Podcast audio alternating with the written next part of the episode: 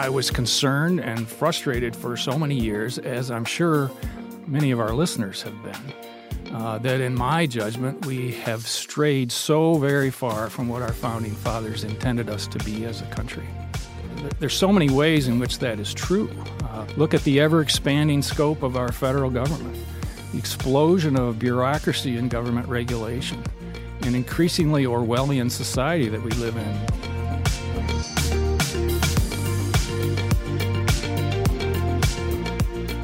Welcome to Acton Line, a product of the Acton Institute for the Study of Religion and Liberty. I'm Gabriel Jaja, producer. You just heard the Honorable Mark T. Boonstra, author of In Their Own Words, speaking on the insights into the minds of our Founding Fathers on the subject of religion. It's clear now more than ever that our country is no longer the one inhabited by our Founding Fathers. Boonstra claimed that we have essentially lost our relationship to God. According to our country's sacred documents, we were established as one nation under God. Our rights were given by God.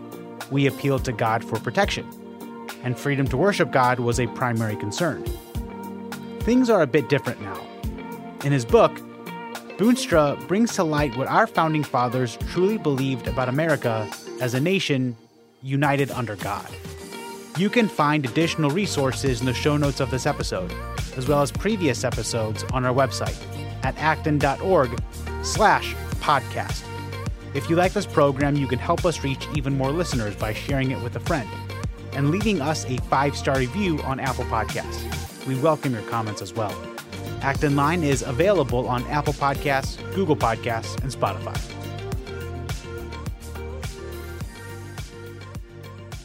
Welcome. My name is Dan Hugger, librarian and research associate at the Acton Institute.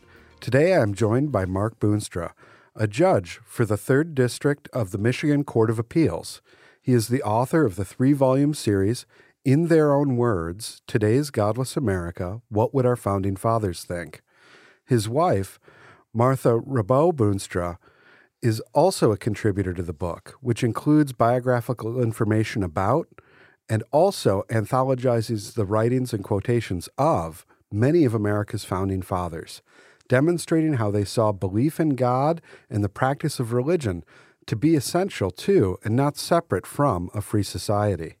Today, we'll be discussing the 1st volume of that series, which covers America's founding documents, as well as the writings of the New England signatories of the Declaration of Independence and other founding documents.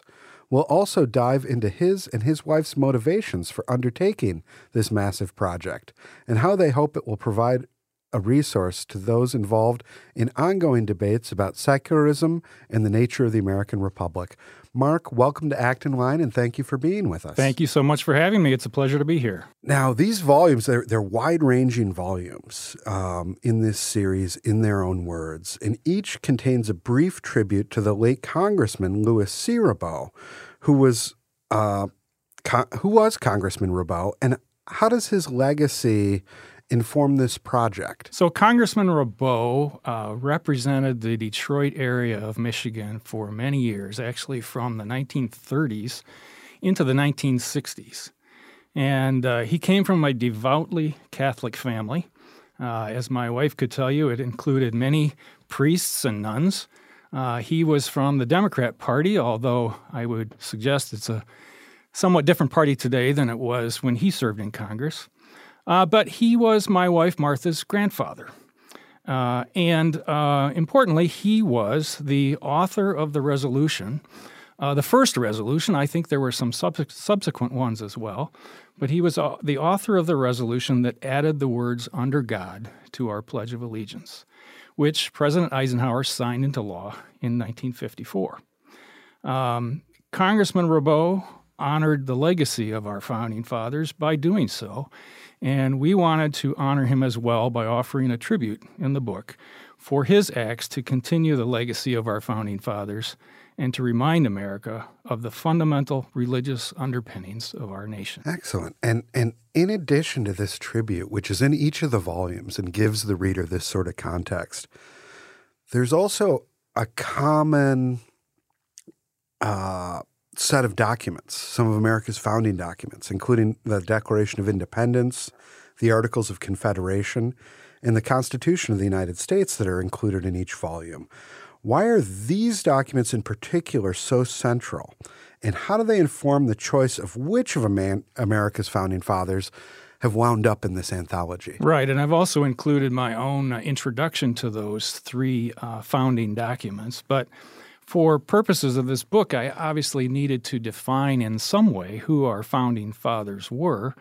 And you see that term used in different ways. There's really no clear and accepted definition of who our Founding Fathers were.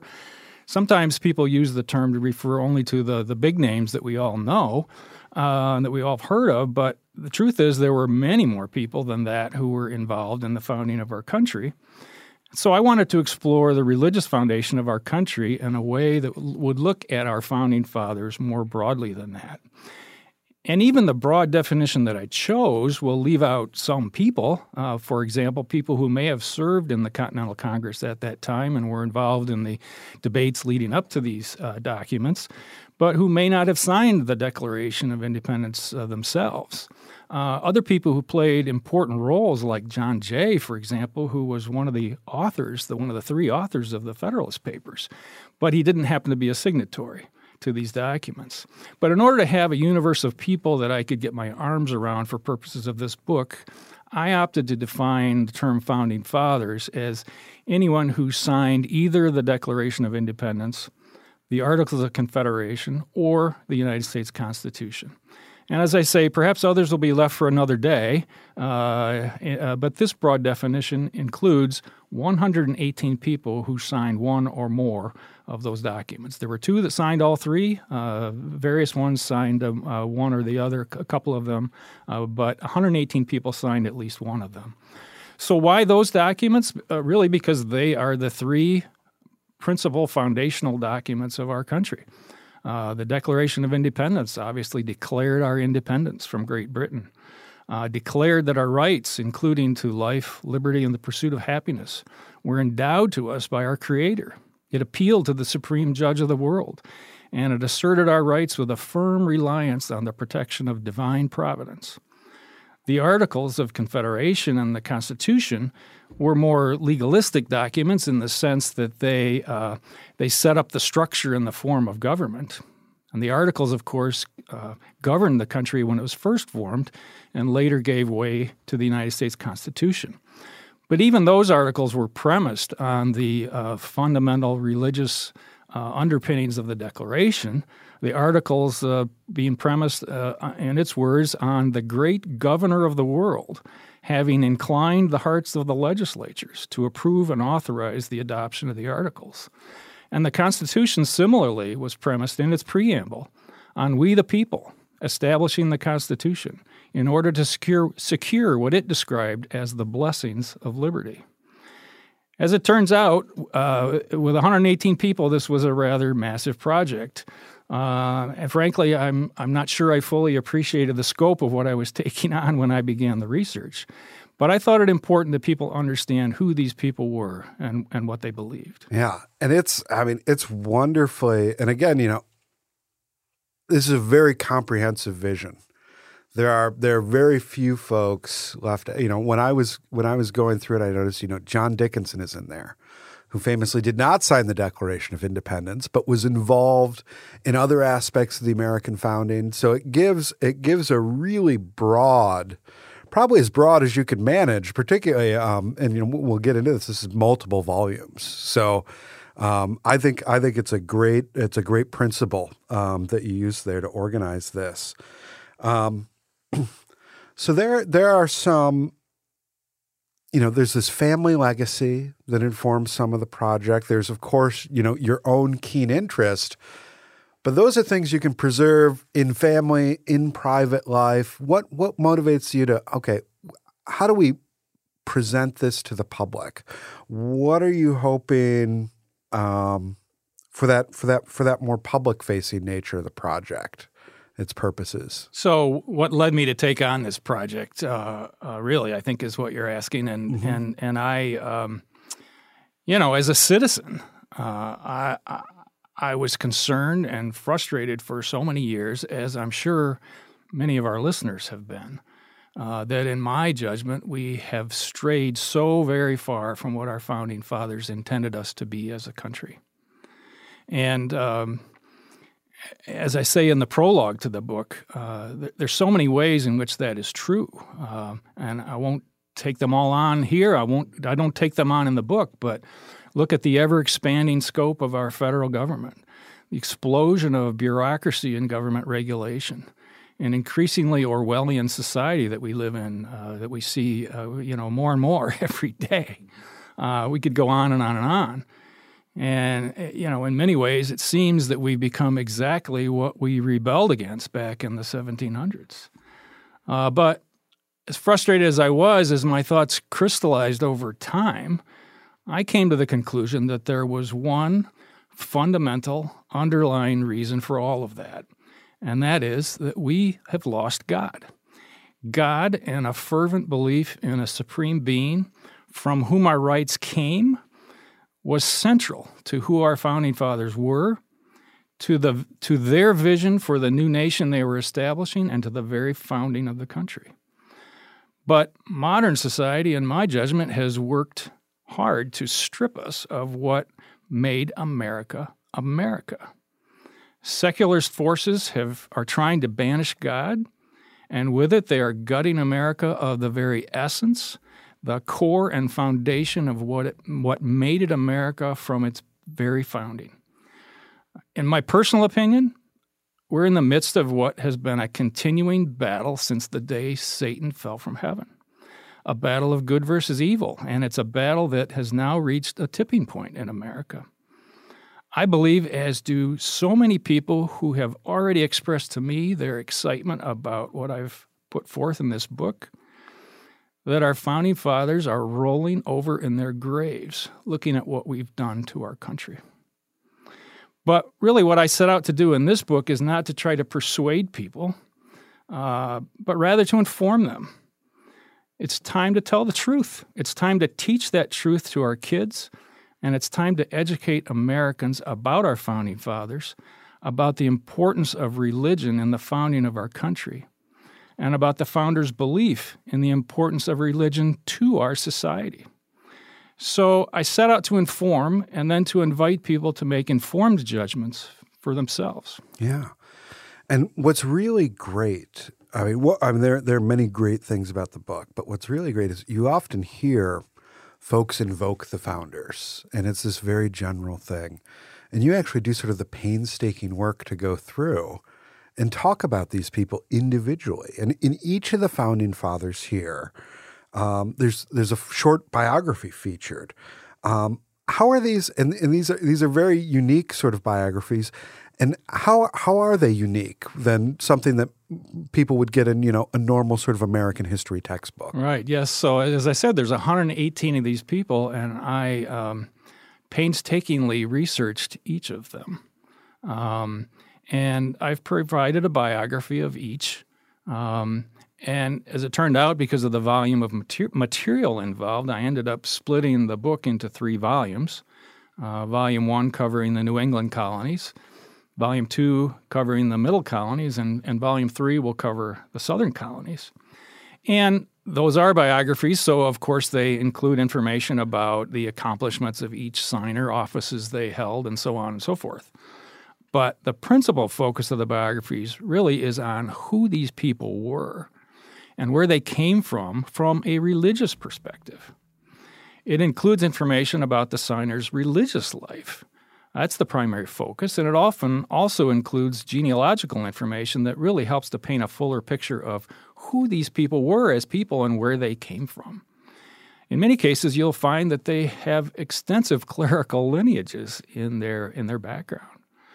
Again, though, the objective was to inform people about the Founding Fathers and specifically to inform them about the Founding Fathers in relation to their religious life and background. Yeah. And there's wonderful, you know, it starts off with, you know, there's always an entry about their confessional heritage, what their particular religious background was, and it's a great reference to just sort of comb through at your leisure. You can skip around, and there's just a ton to learn. As I sometimes say to people, it's bite-sized. This isn't a book you have to read cover to cover.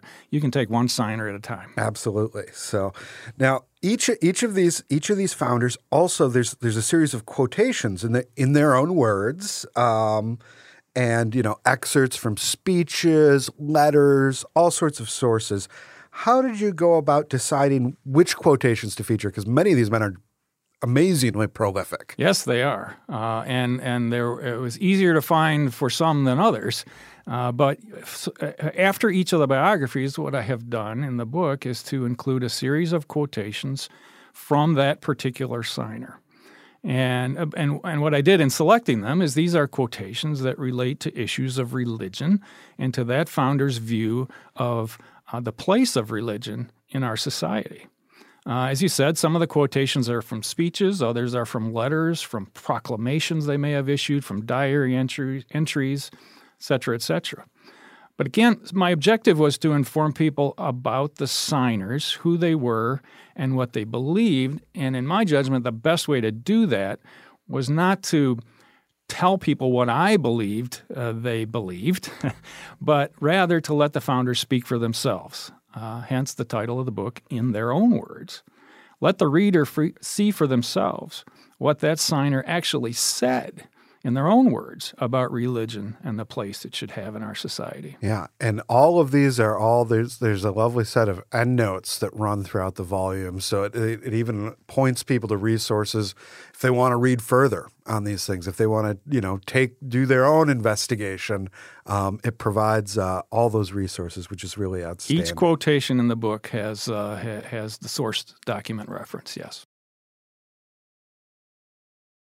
And throughout the series, so you've got these biographies, and then you have these quotations in their own words, and then there is a question posed, and it's a sort of, what would this particular Founding Father think? And these are framed, there's contemporary news stories, you know, from largely the last decade, from a variety of sources, having to do something about the contested place of religion in public life in America today. What were you hoping readers take away from these selections? Yes, correct. This was my effort to get people thinking for themselves, thinking about where we are as a country today, comparing it to what we were founded to be. So at this point in each chapter for each signer, I have already provided a biography about who the signer was from a religious perspective, and I've provided quotations, what the signer actually said in their own words about religion and its proper role in our society. And I then contrast that with examples of things that are happening in modern-day America. The reader can then decide for themselves what they think that particular signer would think about that event from modern times and about where we are generally in America today. And I'll just give you a couple examples. We're talking about Volume 1 today, so let's take the very first signer discussed in Volume 1 is John Adams. After the reader learns about John Adams and sees what John Adams said in his own words about religion in America, for example, just one example from the book, in 1756, in a diary entry he said, quote, "Suppose a nation in some distant region should take the Bible for their only law book, and every member should regulate his conduct by the precepts there exhibited. What a utopia, what a paradise would this region be." And after that, the reader sees an example from California, where a mom packed a school lunch for her son. And with it, she would include a Bible verse and her own personal note to her own son explaining the verse. And the boy liked them so much that he shared them with his friends. And they liked them so much that they asked for copies. Well, how did the school react? The school told the boy's parents Oh, this is not allowed. The boy could only share his notes off school property. So the boy and his parents, they complied with that directive. But the school then went further and still banned the notes entirely. Again, the boy and his parents said, okay, we'll comply with that. But the school apparently was not even satisfied with that, because what did they do then? They then sent the sheriff to visit the boy's home to enforce, apparently under the force of law, the school's ban on Bible verses. Another example, after the reader learns about Henry Marchant, that's a name you may not have heard before, but he was a signer of the Articles of Confederation from Rhode Island. But after the reader learns about Mr. Marchant and what he said about religion, I'll give you another example. In 1778, he wrote a letter to his children, and he said, quote, "Strive to excel in all useful knowledge, especially such as relates to God and that other world where we are all to go." And after that, the reader sees an example from Wisconsin, where a group of moms would meet their high school-age kids for lunch. Not even at the school, off school grounds completely. Well, the school again banned the lunches because, in addition to the moms bringing a nice home-cooked meal for their kids, which the school said it had to approve but hadn't approved in this case, the lunches included a Christian-themed inspirational message, and that apparently was not acceptable to the school. But I then asked the reader to think about what John Adams and Henry Marchant in those cases would think about those events from modern-day America. And in each chapter, I do something similar for each signer. Yeah, no, and it's a thought. It's not even. I like it because it's not even. It's a non-directed question. It's just okay. We've given you some of the background. We've given you some of these words to ponder, and now take a look at our contemporary society anew, and take a look now informed by what you've learned, and I think that's a really great and helpful way of framing it. It encourages, a use of the imagination. I'm really not here to give all the answers. I'm asking questions and asking people to inform themselves and think about these things themselves, and to ponder what they think the right answer is. Yeah, absolutely. Now, you've done a lot of research, and I'm sure you've encountered some surprises, some curveballs maybe that you weren't expecting, and then also folks that you may have been more familiar with, but that just learned so much more about, and that opened your eyes to new ways of thinking, thinking through what it is to be an American, and. Could you give us a couple of examples of either those surprising or those ones that really caused you to reflect and grow yourself and your own knowledge and appreciation? Yeah, and that really is such a hard question to pick and choose, because, as you say, there's 118 signers, 30 of 35 are covered in Volume 1. Some others you've never heard of, but each one of them has their own fascinating story.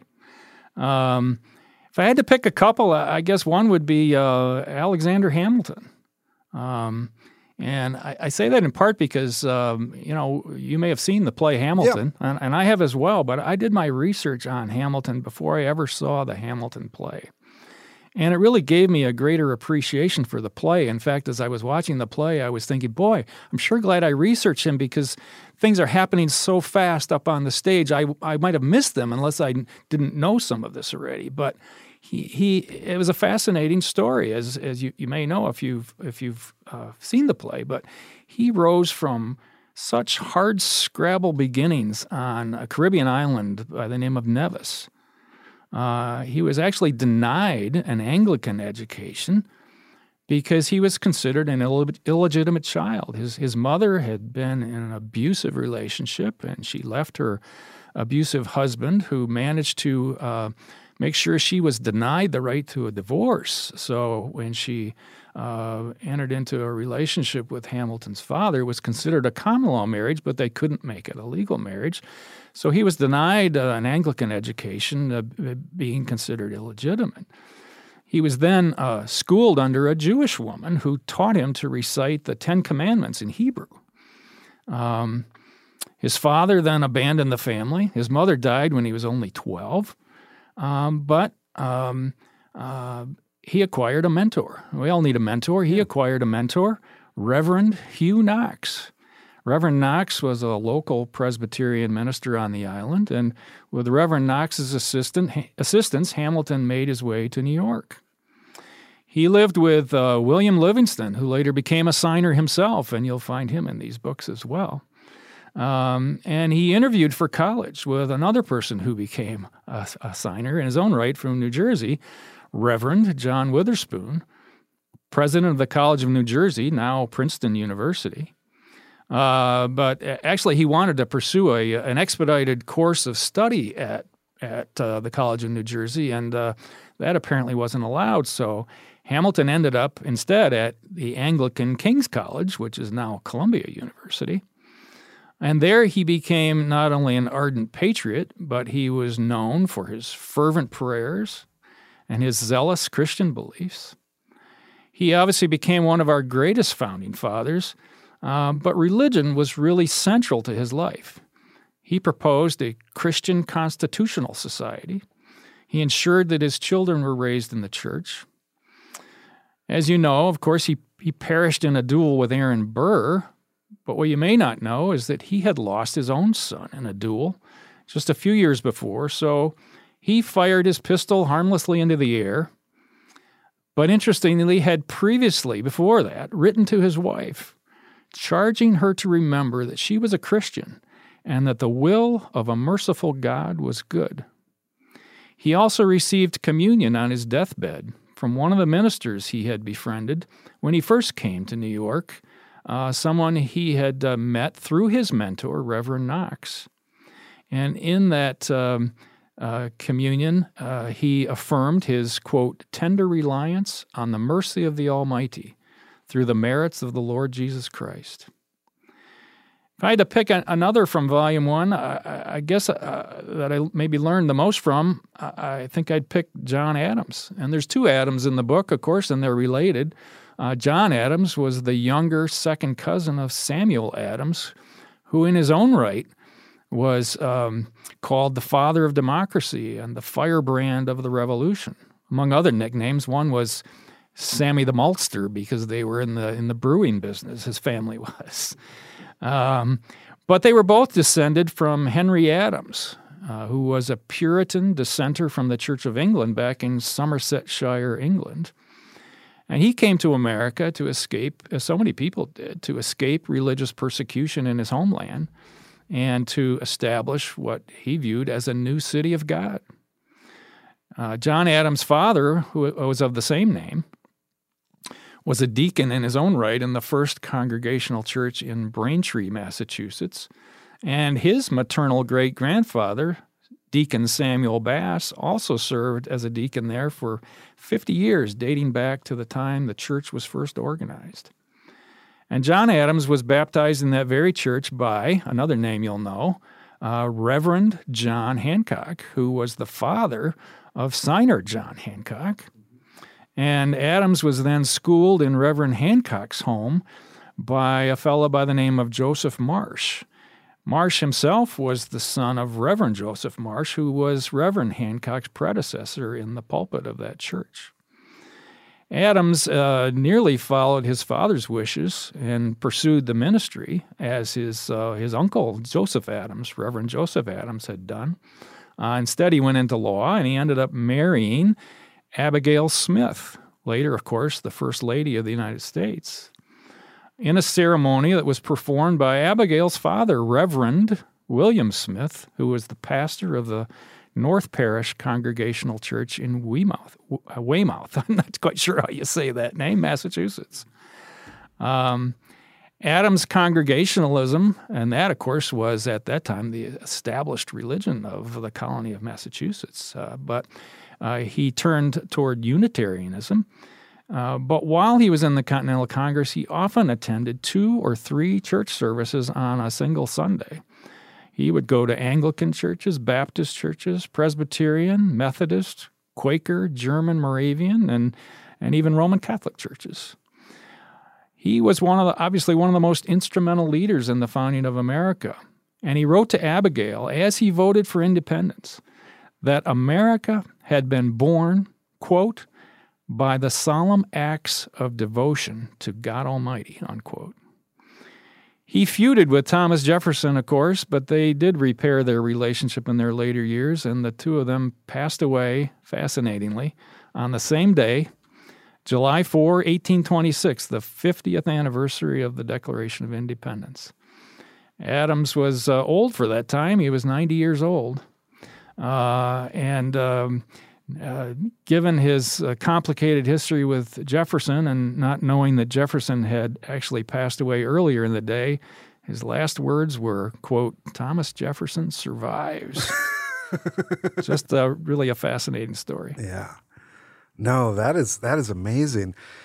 And those, as you pointed out earlier, those sort of very clerical lineages are not uncommon, and the Adams family is certainly an excellent example of that. Throughout the books, you'll see that more than you could imagine, yes. Now, the series is currently made up of 2 volumes, and we've talked a little bit about the first volume, which is the New England signers, and then the second volume is on the Middle Colonies, and you've touched already, there are plans for at least one future volume. Yes, so volume 1 does cover the signers from the New England colonies, which is comprised of Massachusetts, New Hampshire, Connecticut, Rhode Island, and New York. Volume 2, which is also out, covers the signers from the Middle Colonies, Pennsylvania, New Jersey, Delaware, and Maryland. And Volume 3, which is expected out in 2022, will cover the signers from the Southern Colonies, which are Virginia, North and South Carolina, and Georgia. Excellent. And the legacy the American founders presented in this series is a very religious one. What do you hope that people of faith will take away from exploring this legacy? And then there's also bound to be some more secular-minded readers. And what do you hope that they take away from this legacy that you present to them? Yeah, I hope there are. I hope everyone reads this book because I think it's a book that every American needs to read. But again, I would reiterate my purpose was really not to persuade, but rather to inform, and then to invite everyone to think about these things for themselves and to engage in a meaningful dialogue. Something, as Father Sirico noted just the other night at Acton's annual dinner, we don't do often enough anymore today in America. But I'm hoping that people of faith will feel encouraged, that they will be reassured that what they know in their heart about America and its founding is really true. We were founded as a religious nation. And to the more secular-minded folks, I hope that they will receive this with an open mind and with introspection, and that they will educate themselves about who our Founding Fathers were and about how fundamental religion was to the founding of our country, and that they will really think about whether America as it exists today is the one they really want their children to grow up in. Now, we've dived in depth a little bit on a couple figures from that first volume. Can you give us sort of a preview of coming attractions, some other things that readers can look forward to, maybe in Volume 2, which is already out, and also in the forthcoming volume 3 on those Southern colonies? Sure. Volume 2, as I said, covers the 43 signers from the Middle Colonies, Pennsylvania, New Jersey, Delaware, and Maryland. And again, as in Volume 1, lots of fascinating people there, including, for example, Ben Franklin, another one of our greatest founders who led a truly amazing life. And this is a guy who really only had 2 years of formal education. Again, his father wanted originally to go into the ministry, but they had, I think, 13 or 15 children and ended up not being able to afford everything it took to educate them all the way he might have wanted. And Franklin was, I think, the youngest son of the youngest son for 5 generations or something.